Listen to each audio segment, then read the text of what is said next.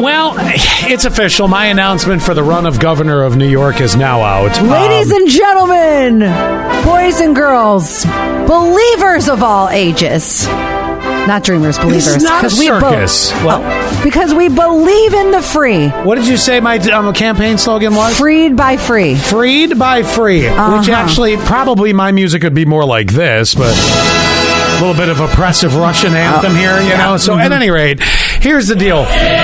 Hokel, I'm coming for you. Now and we- here's why. Okay. I have a platform. We are outlawing deer mailboxes. All this stemming from the fact there were fake gators in a pond in Arizona. And it reminded me of the deer mailboxes, where even someone texted and said, Oh my God, the deer mailboxes. They make me want to crash my car, and I've almost done it. Here, here. 8248 says, I'd vote for you, Scott. I believe in you. Yes, thank you. Now, the other thing is, And by the way, I am born and raised in Buffalo, not New York City. So you know what I say? West of the city first. okay.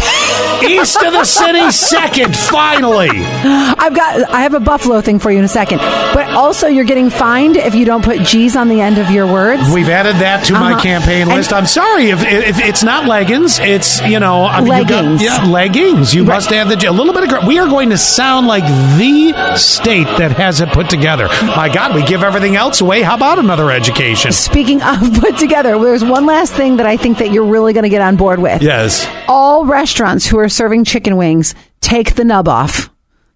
Oh, another campaign uh, promise. You must remove the nub. Right, that's going to be according to the FDA. We're going to make sure we push that through Well, right I don't- away. Does the FDA? That's federal. I mean, don't- we could- let's have to use a state-run organization, you know. But yes, okay. No, no. Let me. Let's just get the the platform ready here.